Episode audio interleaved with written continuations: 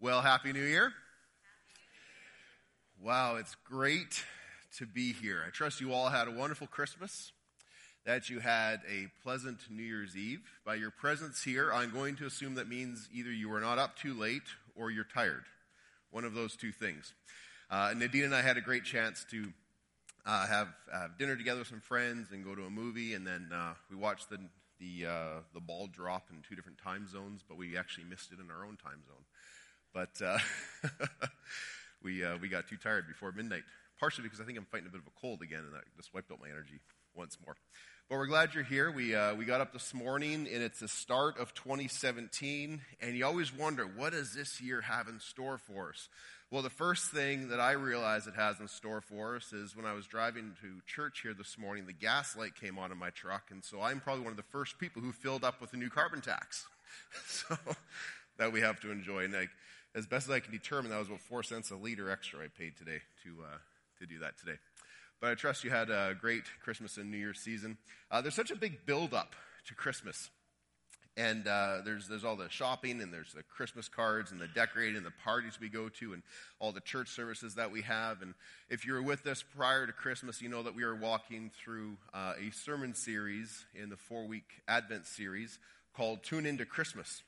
And the whole point of that series was to, to help us to get into the Christmas spirit, if you will, and give us an opportunity to, to worship Jesus through some of the very common Christmas carols, Christmas songs that we sing, uh, that all point towards Jesus, who is the reason for the season, as they say.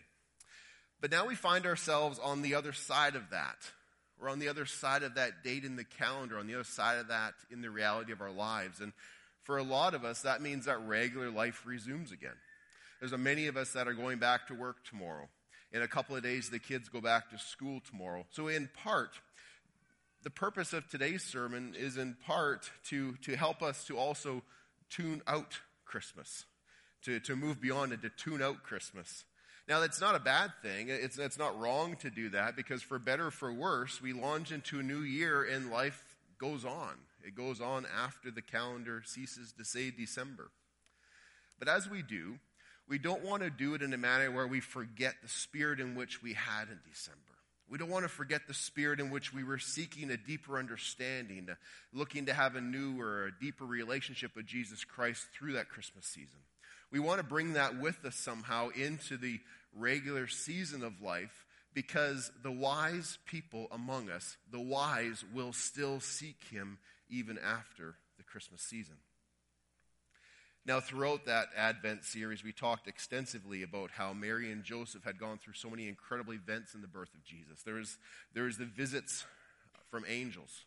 There is the Immaculate Conception, the, the long journey from Nazareth to Bethlehem, the fear of where are we going to stay. And then that moment arrives when, when in a stable, the baby is finally born amongst all the sounds and the smells of the animals and the chaos of the city.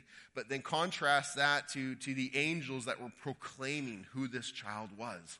Contrast that to the shepherds visiting and being filled with joy. And you can feel that sense of energy and that seeking Jesus brings a new sense of hope and joy and peace and fulfillment within us. And in the midst of all that, it comes to an end.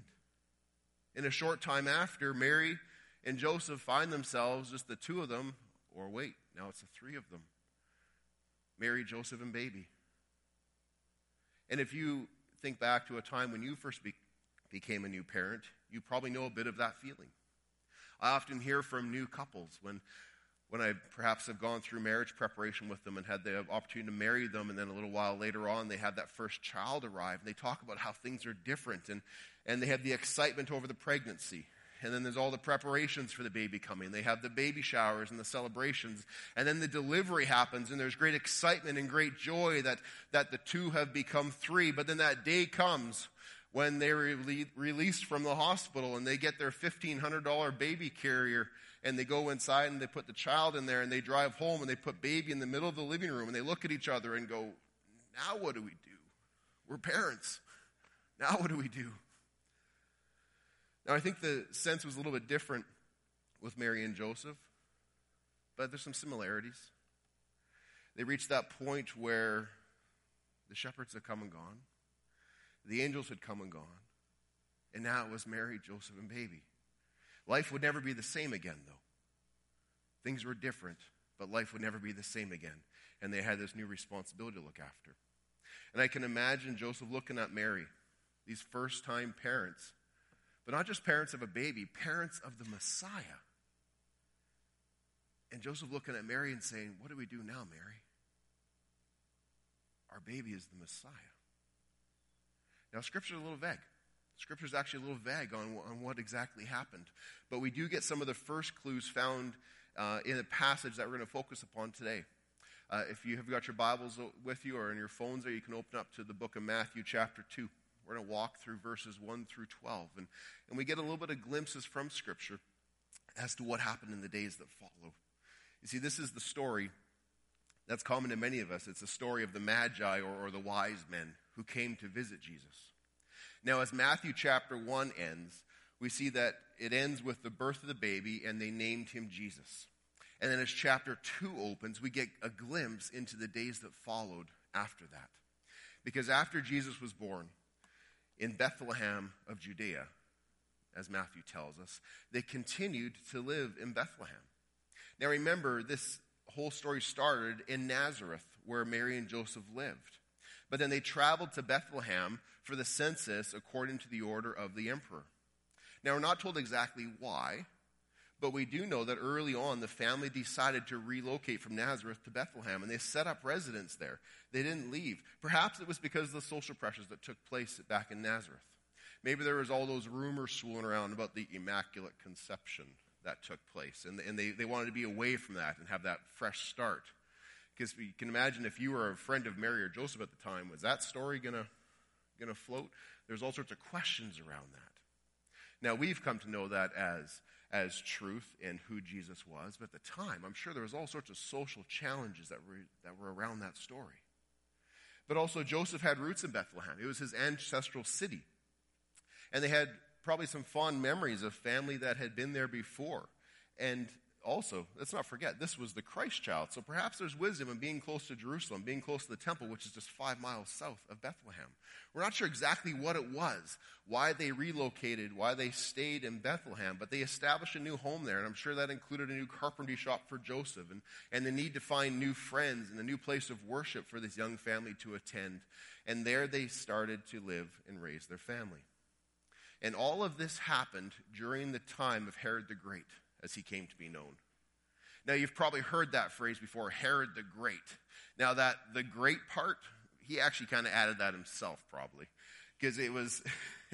it was sort of a self appointed title, if you will. And it refers much more to the building and the regional development that happened during his rule, more so than his character.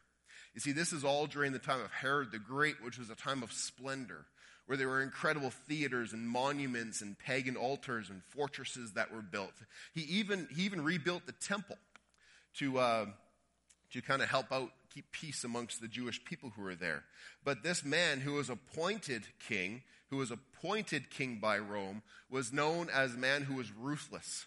He was power hungry, and he was highly suspicious of anybody who even hinted at threatening his power, his throne and he would have them killed. Anyone who threatened his power, he killed a wife, he killed three sons, his mother in law, his brother in law, his uncle, and many others were killed just to preserve his position. And so into the courts of Herod walk these wise men from the east. And they look at this temporal appointed leader, this temporally appointed king of the Jews, and they ask him, Where is the one who has been born king of the Jews? We saw his star when it rose, and we've come to worship him. Now, these three men are referred to as by different names in different traditions. Some refer to them as wise men, some as kings, some as magi. But regardless of what name we attach to them, they were leading figures in the religious courts of the country from which they came. The tools of their trade were things like astrology and diplomacy, of uh, religious prophecy, uh, incantations, things of this nature. And it is thought that they've traveled from somewhere in Babylon over 900 miles to follow that star. That's the same distance as going from, say, Edmonton to Seattle on a camel, which would be considered first class accommodations. and their entourage following behind with all of their attendants and all of their guards traveling in coach, which means they're walking beside the camel. And they set out for several months, over 900 miles, on what amounts to the very first Star Trek into the desert, the final frontier. now, I find it amazing that right from the very earliest accounts of Jesus, people from diverse places, people from diverse traditions and backgrounds are drawn to him. But what is it about Jesus? What is it about Jesus that draws people to him? Because even as a young child, there's just something about him. It, it wasn't his miracles. He's just a toddler at this point, remember. He's barely walking. He can't be his teaching. He can barely string together two words at this point, yet alone a sentence. But throughout the whole story of, G- of Jesus, from beginning to end, we see that God is drawing all types of people to him. We see that the angels heralded the good news to the shepherds and sent a call for them to go and find Jesus. The Holy, through the Holy Spirit's leading in promising, we see that Simeon and Anna were promised that they would not die before they encountered the Messiah. The wise men here in our story today have their attention fixed upon a star and traveled great, great distances at incredible cost, at incredible effort to seek Jesus. But what about in your own life as well? What about in your own life? What is it that brought you here today? Whether you personally know Jesus or not, why are you here? I'm not suggesting you should leave, but have you ever considered that question? Why are you here? Have you ever thought that perhaps it's not by accident that you're here today? Because I, I honestly believe that nobody comes to have an encounter with Jesus of their own initiative. We read about this actually in John chapter 6 when Jesus says these words. He says, No one can come to me unless the Father who sent me draws them. So I invite you to consider what person, what event, what, what situation, what has God used that brought you to a point of seeking Jesus in your life, perhaps even seeking him in this place? And if you're able to answer those questions, if you're able to identify what those things and what those people and what those events are, then you're starting to actually understand what we would refer to as your faith story. What is your faith story? It, which can be defined as the who, what, and how God used to draw you unto himself. And it's personal story for each of us. It'll be as unique as each of us are and it will reveal how God specifically and uniquely works in each of our lives for the purpose of drawing us into a deeper relationship with Him. And once we can put some language to this story, here's what ends up happening. It, it ends up, number one, being become, becoming a powerful faith builder and faith sustainer in our lives during difficult times. We talked about that before Christmas during the Advent series. It also becomes a powerful evangelistic tool for you as you can start to begin to share with others the reality of Jesus in your life. As you start to finish the sentence, you know, if it weren't for Jesus in my life, and then you can personally finish that story. And the beautiful thing about your faith story is nobody can argue with you. If you want to debate theology, if you want to debate history, if you want to debate scholarly things, they can debate that with you from different perspectives. Nobody can tell you that Jesus didn't have an impact in your life. That is your story, your impression that you can, sh- you can share with them. But also, the third thing that a faith story does is it teaches you to better see and hear God's movement in your lives and to see Him in the world around. If we can have eyes to see what He's doing in our lives, those, that vision can start to expand to see what He's doing in the world around us as well. And because of Christmas, God has entered into history in the person of Jesus Christ and the world is never again the same, and we can have these faith stories. But you see, that's exactly what Herod is afraid of in this story. When he hears these wise men's question, it deeply troubles him. And as the story continues, it says that he was deeply disturbed, and all of Jerusalem with him. Now, all of Jerusalem is probably a little bit of an exaggeration going on there because I'm sure they didn't survey all of the people of Jerusalem to see if they were disturbed. But what it's actually referring to here is all of the religious and political leaders were disturbed with Herod. And it makes sense if you think about it because they had all aligned themselves together. They were all on the same page. And so a threat to Herod was a threat to their position too. Now, Herod was not the real king, he was appointed by Rome. And so, if all of a sudden a new king who was king by birthright showed up on the scene, he had every right to claim his rightful rule. And that meant trouble.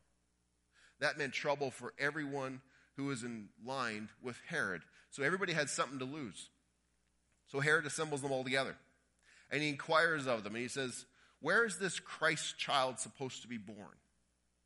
And as they talk through this, they tell Herod of a prophecy.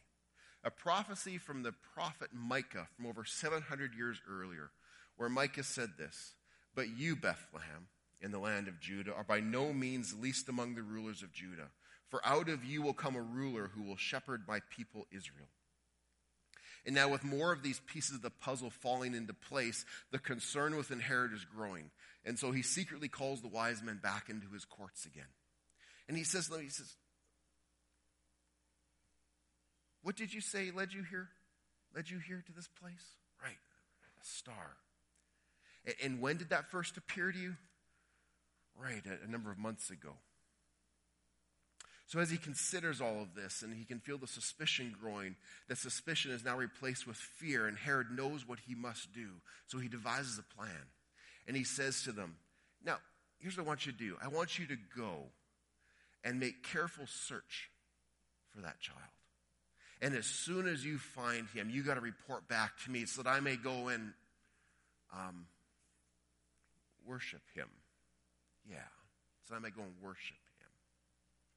now, isn't it amazing that right from the very beginning, Jerusalem's religious leaders and political leaders were very negative towards Jesus? There was even fear of him as, as a young child, as a toddler. There's even fear of him at that point. But this is actually not unique. We know that that was something that, that surrounded Jesus his entire ministry. And it even exists today to some degree. If you think about it, when people encounter Jesus today, they themselves are faced with a tough question. As soon as you talk to somebody about Jesus, or they hear his name, or they encounter the person, or the teachings, or the idea, or the reality of Jesus, they're faced with the tough question Who do you say Jesus is?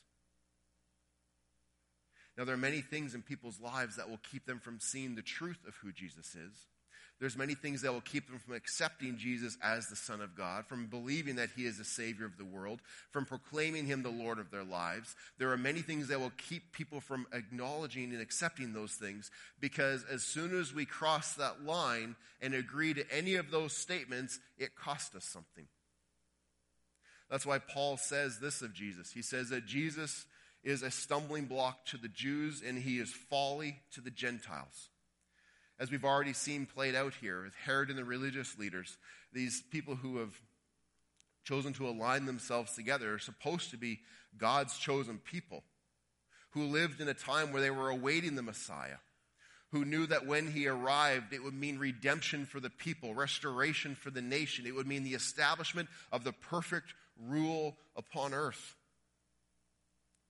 They knew that the Messiah was the one through whom all people would have the opportunity to experience God's love and justice and mercy and peace. But instead of rejoicing, they experience fear. Because they know that if they accept that he has arrived, that this is the long awaited Messiah, it's going to cost them something. And what it's going to cost them is their kingdoms. That if they accept that this is the coming of the kingdom of God, they have to give up their own kingdoms, the kingdoms of their own building. Now, contrast that with the wise men. People from a foreign land and from foreign traditions who are drawn to this place by a star that they followed, who are willing to give, to give of their time, of their energy, their resources for this long, long journey. They're willing to put their lives on hold. They're willing to leave their loved ones, to risk safety, to risk comfort. They're willing to risk all of that, to give up all of that that is theirs already, to leave that behind for the opportunity to encounter Jesus, who is the Messiah. You know, every person that we encounter today, every person here has the same choice as well. that as God draws them unto himself, they're faced with that choice. They're faced with that question of who is Jesus? And for those who are willing to accept the reality of who he is, he makes a promise. He promises that to all who will receive him, to all of those who will believe in his name, that they have the right to become children of God. And so I ask you this question and follow up to that. What will following Jesus in 2017 cost you? As you look at the year ahead, this is January 1st. We've got the entire year ahead of us. Accepting Jesus, following Jesus, costs us something. What will it cost you this year? Perhaps it'll cost you some long held ideas. For, for, for the first time, you'll be allowing yourself to consider the reality of who Jesus is. Perhaps it'll even cost you some friends and family. I know multiple people who, when they, when they accept Jesus Christ as Savior and start to live according to His ways, they don't reject their friends and family, but their friends and family reject them. That happens quite often. And that costs that person something. Perhaps it'll cost you pride. Perhaps there'll be a need to, to lay down that worldly kingdom. Perhaps it'll cost the need to lay down that kingdom we've built for ourselves and instead join God in the kingdom that He is seeking to build. What will it cost you in 2017? And as you answer that question, do you see that as a threat? A threat to yourself? Or do you see this as an opportunity to join a loving Savior and what He's trying to do in you and through you and around this place? Well, having invested so much in this journey already and being so close to finding the Messiah, the wise men press on to the final leg of their journey towards the Christ child. And Matthew goes on to tell us in verse 9 that after they had heard the king, they went on their way, and then the star that they had seen in the east went ahead of them until it stopped over the home of Mary and Joseph. Now, Joseph had upgraded the home from a stable to a, me- to a meager but comfortable house. And as that, that light of that star shone in the window, I, perhaps Mary and Joseph had a bit of a flashback, recalling the night that the star shone above the manger. And angels were proclaiming, and shepherds came to worship them. And they hear a knock on the door. And as they go to open it, this time they're not met by, by scruffy, smelly shepherds but instead they're met with visitors from a foreign land who are well groomed, who are wearing fine linens, and have a huge entourage behind them. And upon seeing Jesus and his mother Mary, the wise men are overjoyed. Their long journey was over. They had finally arrived. What a relief. But more importantly, there he was. The promised king, God's Messiah, was there before him and we're told that they fell down and they worshiped him. And then, opening their treasures, they offered him the gifts which they had brought. Now, Mary and Joseph are simple people. They're living on a carpenter's wage, and I imagine they would be speechless as they see these containers opened with these incredible gifts that are placed before their child gifts of gold and, and incense and myrrh gifts that have incredibly high value and are completely out of place in such humble accommodations, but gifts that are extremely suitable for expressing honor due a king. Now, the wise men carried gifts that were fit for paying homage to royalty. And as they presented them to Jesus, they could not have known the significance of what these gifts would mean. And they also could not have known the foreshadowing of what these gifts would mean in his life as well. Now, throughout church history, the gifts that the wise men carry hold a special meaning, but they also hold a deeper significance that sometimes is lost on us. Now, first of all, the, these gifts are of extreme value, which means that they're perhaps God's way of making provision for the family's needs. Because very soon, as you follow the story to conclusion, an angel will warn Joseph of the impending threat to Jesus' life, and the angel will warn him that they need to flee to Egypt. Because later on, we find that Herod learns he's been duped by these wise men, and so they don't go back to Herod, they go back home by a different route. And even more fearful now of being overthrown, Herod declares that all the boys under the age of two must be killed. And so perhaps, perhaps these gifts funded that flight to Egypt. Perhaps that sustained them while they spent that time in Egypt. But more importantly, I think, in, in, in addition, what I like to focus upon is these gifts also reveal not only who Jesus is, but they foreshadow who he was to become. See, the first gift of gold that was given is the most highly valued and precious of all metals. And gold was symbolic of royal power, and gold was symbolic of royal status, where people who were in positions of authority, positions of royalty, would make jewelry and ornaments, even household, common household items like utensils out of gold, just to show a sense of status as being royalty. And gold was fitting to affirm that Jesus was king. And his kingdom extends beyond just Israel itself. But what about the incense? Well, incense was an item that was burned to give off a sweet odor at the time of sacrifices in this case, frankincense. And we read in the Old Testament that frankincense was the incense that was permitted upon the altar of God. And as that incense was burned, it has come to symbolically be referenced to deity. Therefore, in this gift, we see Jesus is not only the human king of the Jews, but this is foreshadowing, pointing towards the reality that Jesus is the incarnation of God himself. As the incense is being symbolic of his deity. And what does myrrh have to do with anything?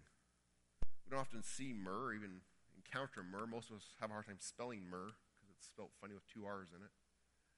But myrrh is, is a fragrant gum, uh, sorry, a fragrant gum resin that comes from trees.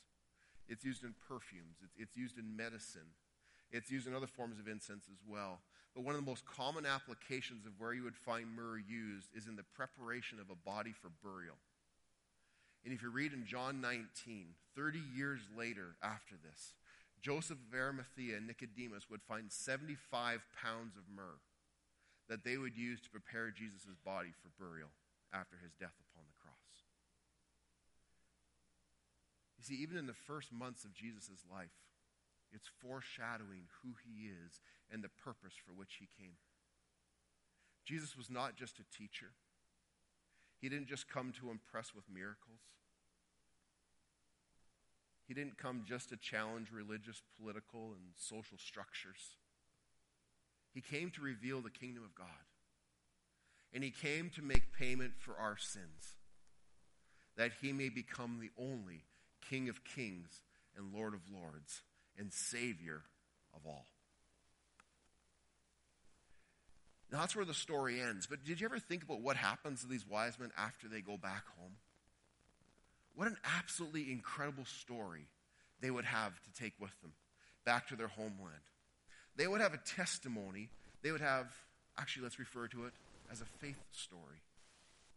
They would have a faith story going back home of God's faithfulness to his promise from centuries earlier. They would have a story of God's goodness, of his guidance, of his provision, because he guided them via the star to the city, to the very home where Jesus was. They would have a story of a God who is approachable, of a God who is relational, of one who chose to reveal himself as a child of meager means. And in one way, as those wise men go home with these stories, proclaiming this and sharing this with all the people that they would know in their land. In one way, these are some of the very first missionaries that are sent back to their homeland as they carried the news of Jesus to their people. Now, how do you think people would have responded to their stories? I don't know. I don't, know how they would have responded. But I do know this. I do know that as, as of that point, there was a new king in town. And they all had a choice to make. They all had to answer the question who is Jesus? And that same choice is clearly presented to us today. And I don't know what you're seeking in the year ahead. I don't know where this year ahead will lead you. But I can tell you that the wise still seek Jesus. That in 2017, the wise will still seek Jesus.